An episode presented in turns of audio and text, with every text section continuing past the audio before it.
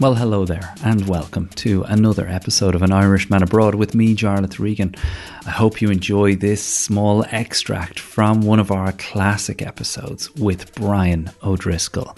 To hear the full hour long interview and more, deep dive chats with hundreds of the greatest Irish people ever to have left our shores, along with our other series. Go to Premium Irishman Abroad over at patreon.com forward slash Irishman Abroad.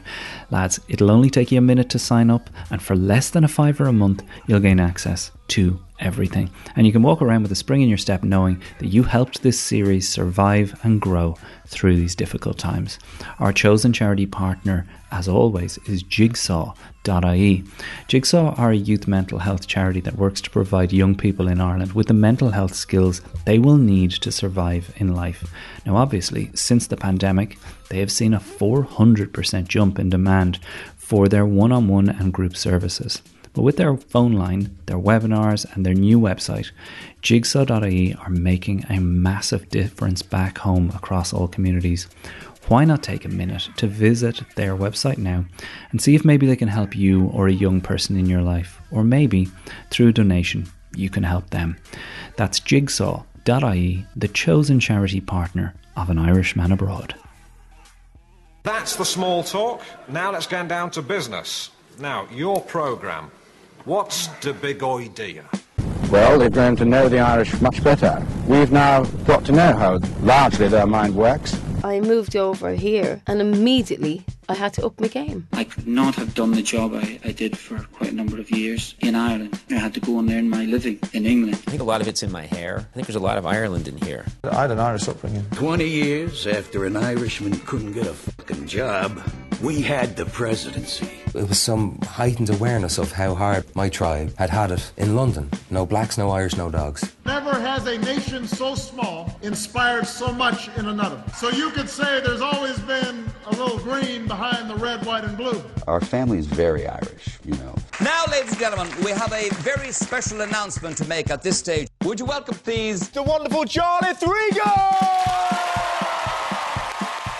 Brian O'Driscoll, finally, at long last, on Irishman Abroad. Thanks so much for doing it. No, delighted to be to have been invited to. Thanks a lot. Well, look, it's the day after Ulster versus Saracens, and Ulster got completely destroyed by Saracens yesterday. And you know, I watched the game, and I watched you do your co-commentary on it, and your analysis on it, and it seemed to me that you know, from everything I'd read during the week, it seems a million miles from this kid who, by all accounts, was extremely shy. People don't know this that like you were an extremely shy kid, and that one of the reasons your parents, I believe, wanted you to go to the school that you did was to try and get you to come out of your shell. Geez, top top notch um, research to you or said res- researcher. um, but yeah, no, it, it's it's very true. Uh, I was very very shy. Just wanted to kind of fit in. Certainly, I don't think introvert is the right phrase, but I just wanted to be one of a number. I didn't want to stand out. You know, make a scene of myself in anything I did. So, yeah, I think part of the reason of of going to Blackrock was obviously bigger numbers in the year, more likelihood of people that you know would find friendship and a, and a similarity with, and also obviously that you know my dad having played rugby for Ireland a couple of times, they felt as though it would be something that I'd enjoy because I was so sports mad. So it's kind of a multitude of different things, and, and I don't know maybe as well they felt.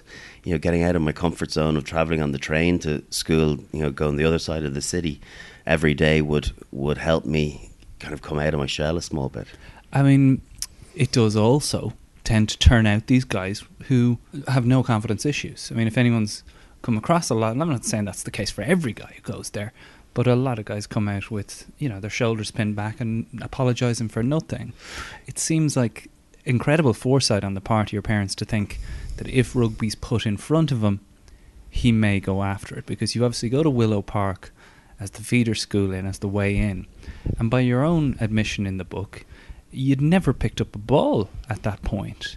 I mean, I think a mythology has grown around what you were and how you came to be. But in reality, it was much more like your dad bringing you down to a trial, and you sitting in the car and saying to him, "I have no idea the rules of this game." Is that correct? It is, yeah. I blame Ross O'Carroll Kelly for the mythology being developed. Um, and yeah, I, I had no idea. I'd never really watched a rugby game prior to going to school with any knowledge of the rules or what I was meant to do.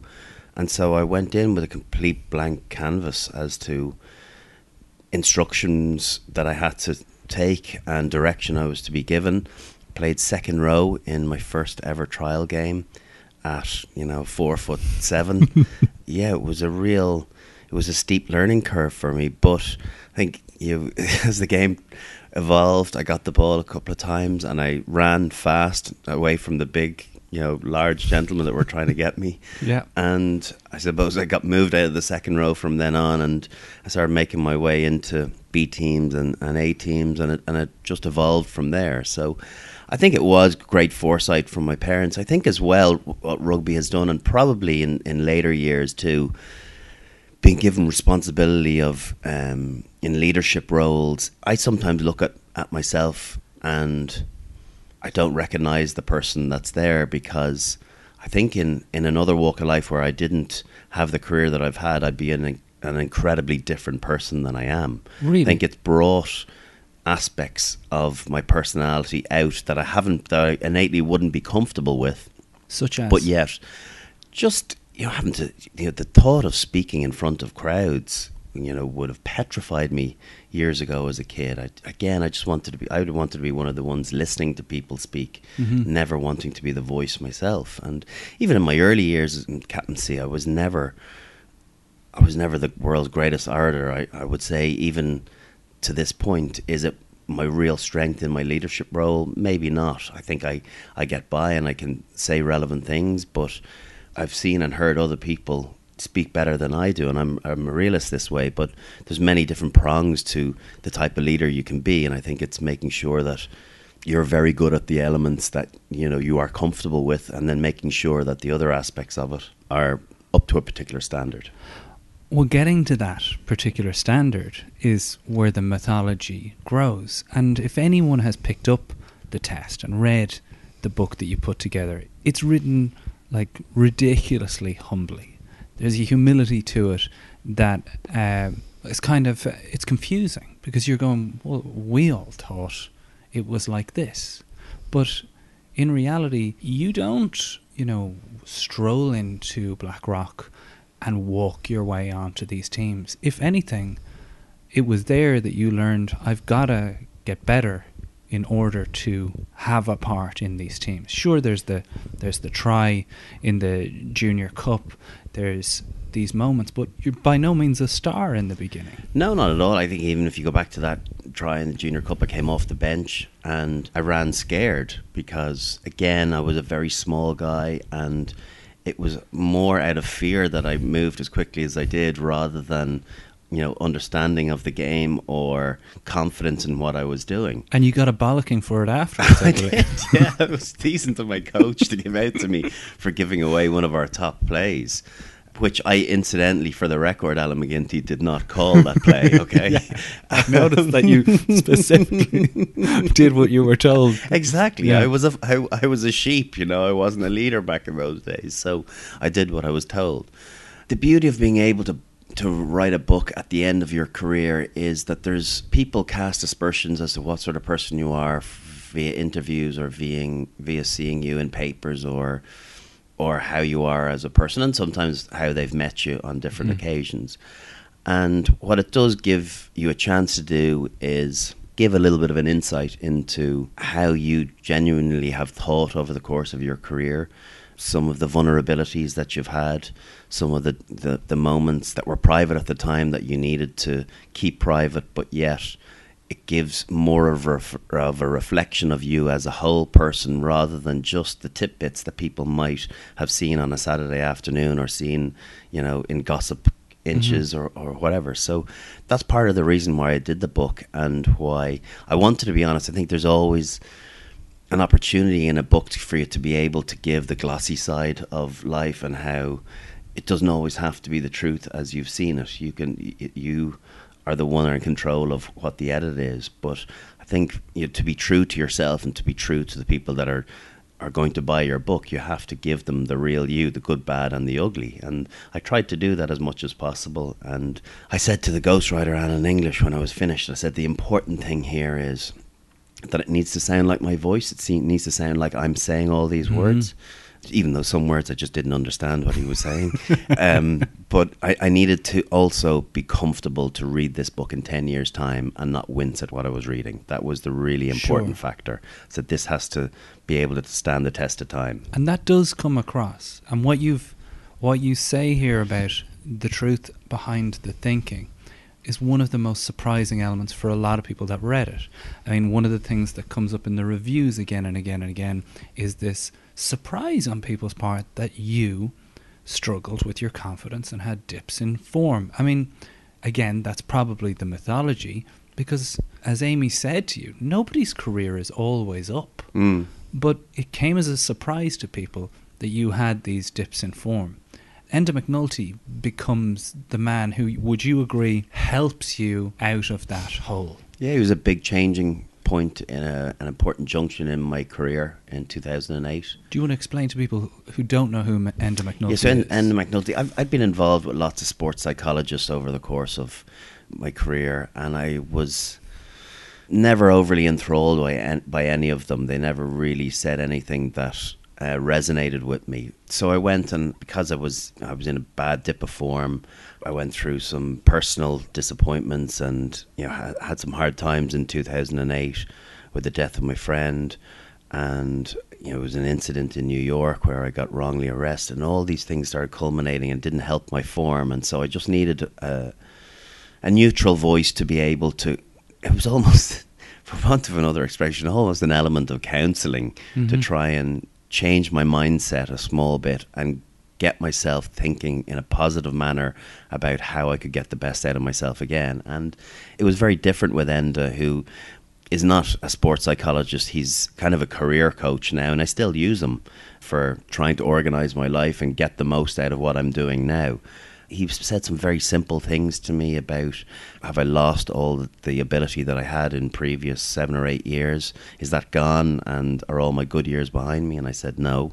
He said, well, just work on all the things that you can make yourself, give yourself an opportunity to be better again. Your nutrition, your your lifestyle, you know, your hydration, the work ethic that you put in every single day, the work you do after training, the small elements of you know the extras that when you know nobody's watching, all those small things will give you a better opportunity of being better. And as well, you know, one of the other things he said was go back and look on YouTube at some of the clips and remind yourself what you were capable of doing. This is one of the bits that I kind of read and I actually told my wife about. I was like, we assume that these montages that are put together on YouTube that the person in them doesn't get to see them. But he genuinely said, Look, you're forgetting these things. Did you sit down and actually watch those montages?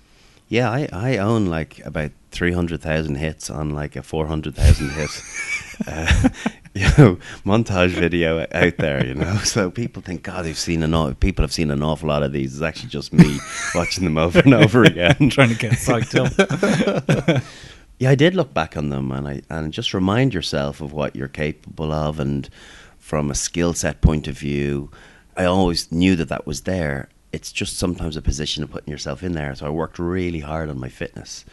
I had a word with teammate Ron O'Gara and asked him, you know, when maybe I felt the the captaincy, Irish captaincy, was coming into question I said, you know, I was I asked him, did he still back me, and did I still have the backing of you know of the Munster guys? And he said he did. I did, but he told me that I could work on my fitness. So you know, as when you're bluntly as that, yeah, he did. And we always had that relationship. You know, there was no sugarcoating.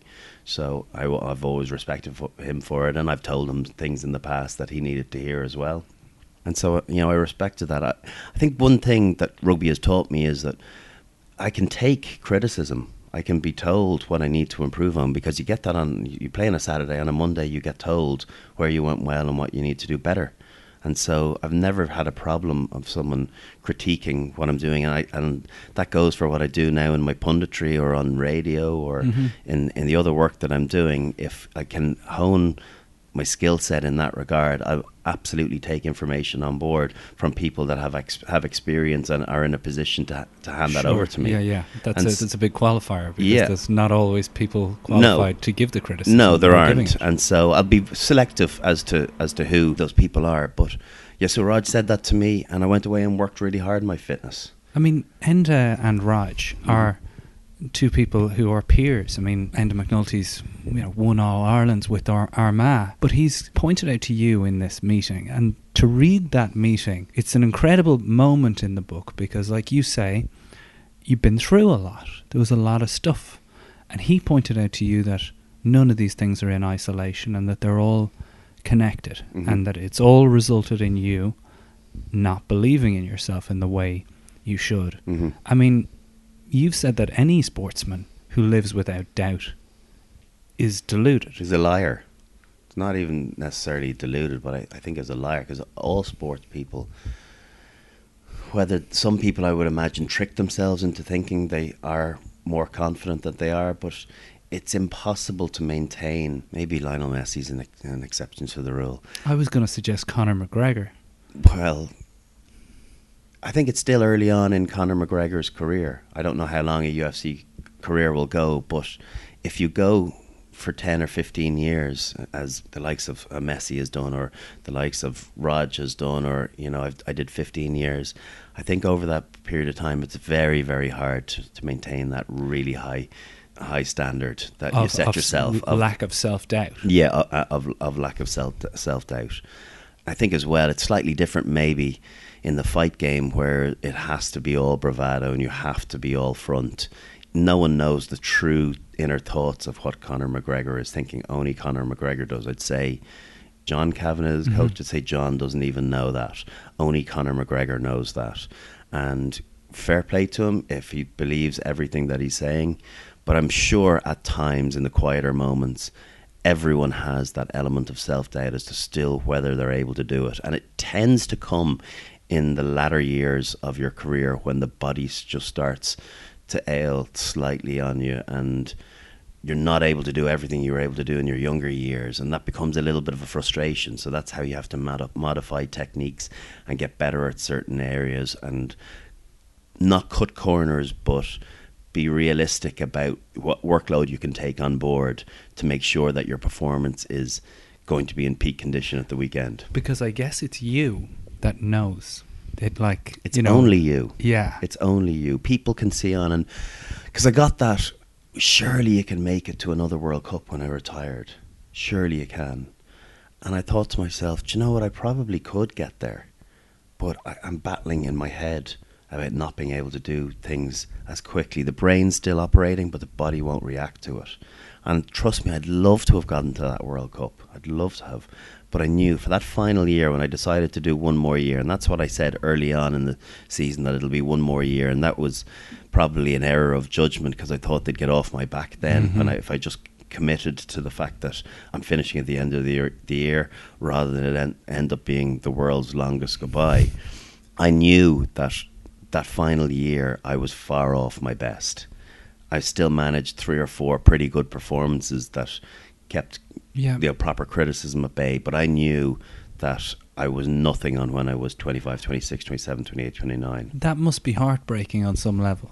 It's very it's it's very disappointing and frustrating, but it's you're I'm a realist too, and I and I'm hugely thankful that I had that many years of it. Not many players are able to do 15 years at an international level, so realistically, I knew I'd have been taking liberties by going, trying to push myself for another year, and I think I would have exposed myself too much and done damage to my reputation if I had kept going. Maybe I could have seen myself through and managed it just enough, but I think that was too much of a risk that I was willing to take. And I guess we've all seen those guys. We've all seen the guys like he's gonna try and get to another World Cup, and you know he's on the bench.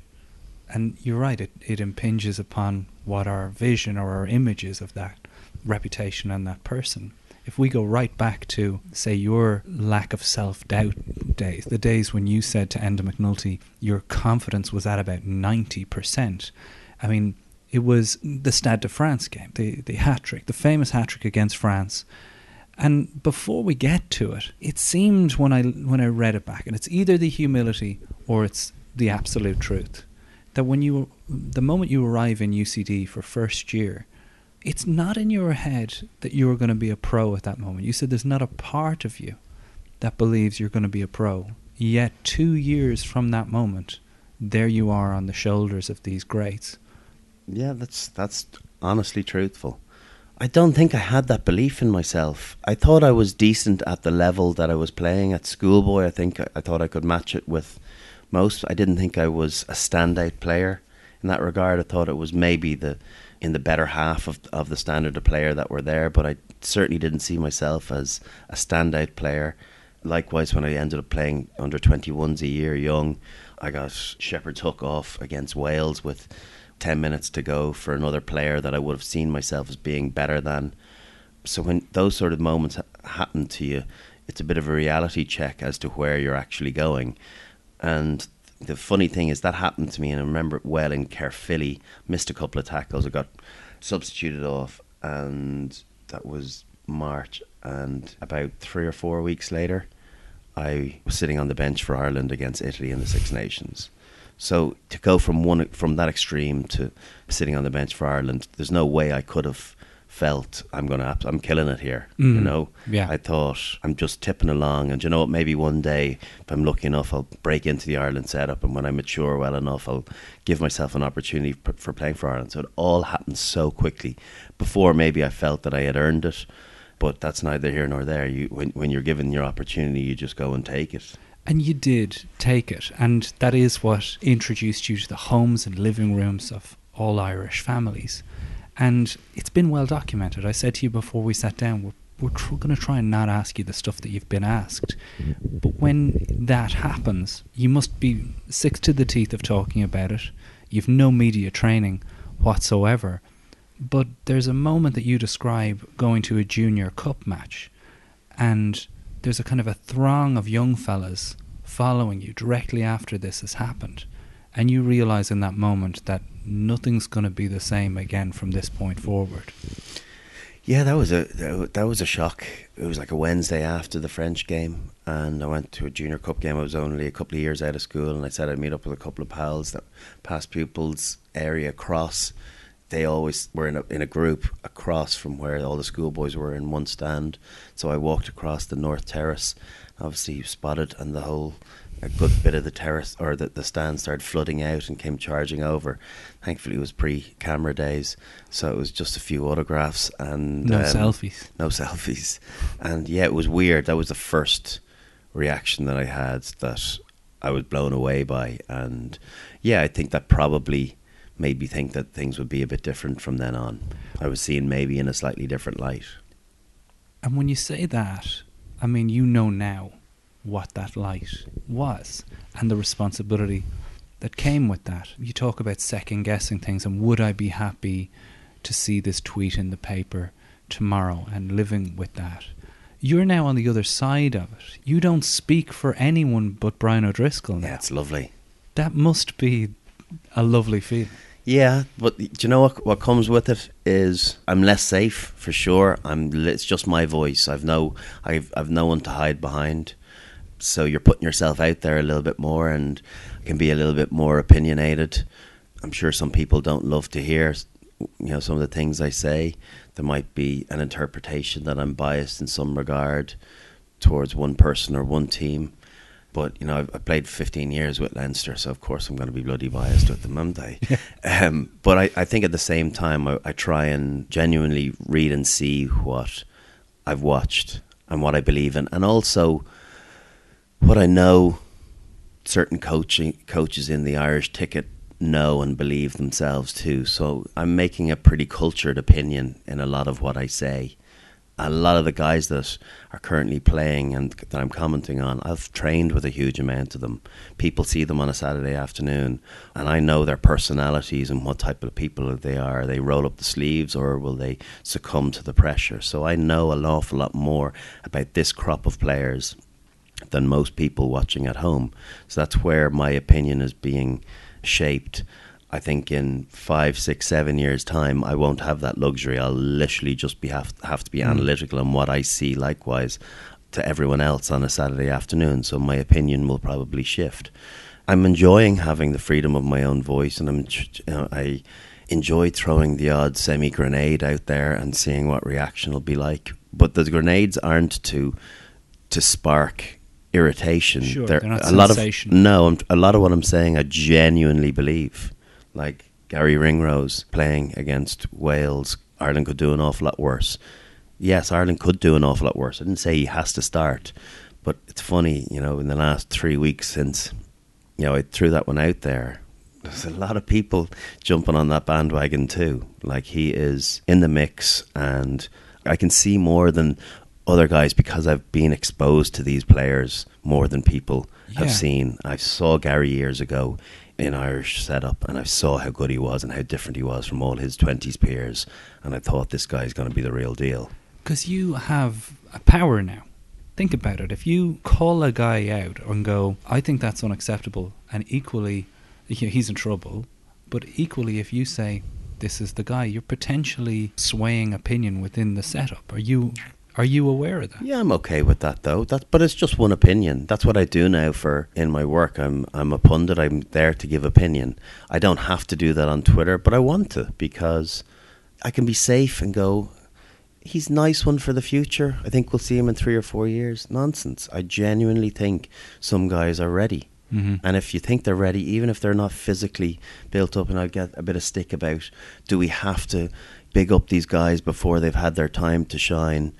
You know, it's foresight. That's what Mhm. you're. Um, I'm almost trying to show a little bit, and I'll be wrong sometimes. I'll have foresight with someone that'll potentially bomb, and, and we'll never see them Yeah, again. That's I'm, I'm not, not going to get a hundred percent hit, but I think what I do see, and I won't say it very often, what I do see in talented young guys, I'm going to say to people, and just to keep an, an eye out for, because I do.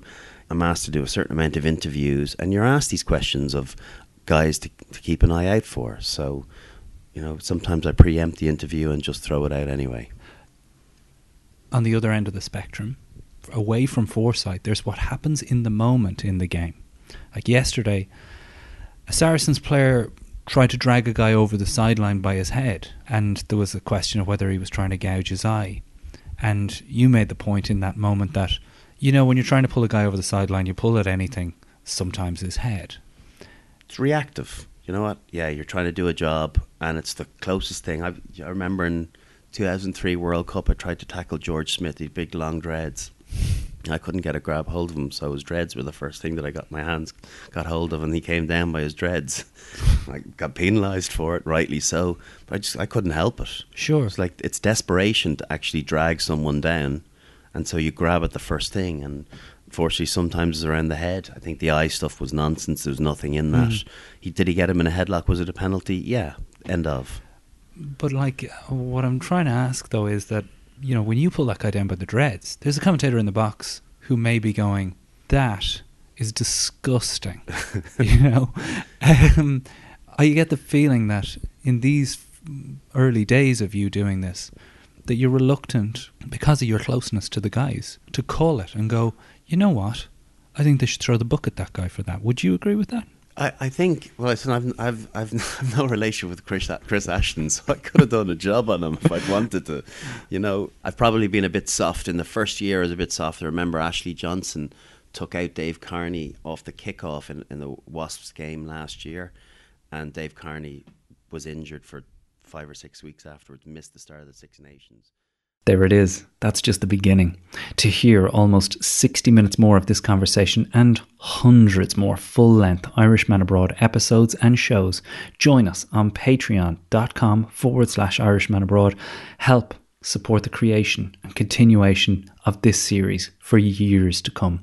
For less than a fiver a month, you'll gain access to all our episodes, shows, live events, and for a limited time only, everyone who signs up in the first two weeks of August will get my brand new stand up comedy special, Notions 11, shot by my favourite director, Mike Donnelly, in Vicar Street in March 2020. That's hundreds of hours of entertainment, inspiration, and laughter for less than the price of one of your fancy coffees. Over at patreon.com forward forward slash Irishman Abroad. I want to say thanks to my ultrasound producer, as always, Brian Connolly, to Tina and Mikey for making it all possible, and finally to our chosen charity partner, Jigsaw. Jigsaw.ie are a youth mental health charity that is changing and saving lives across all communities back in Ireland. Now, more than ever, they could do with your support. Go to jigsaw.ie to see their great work, get some help with the young people in your life, or maybe through a donation, you can help them.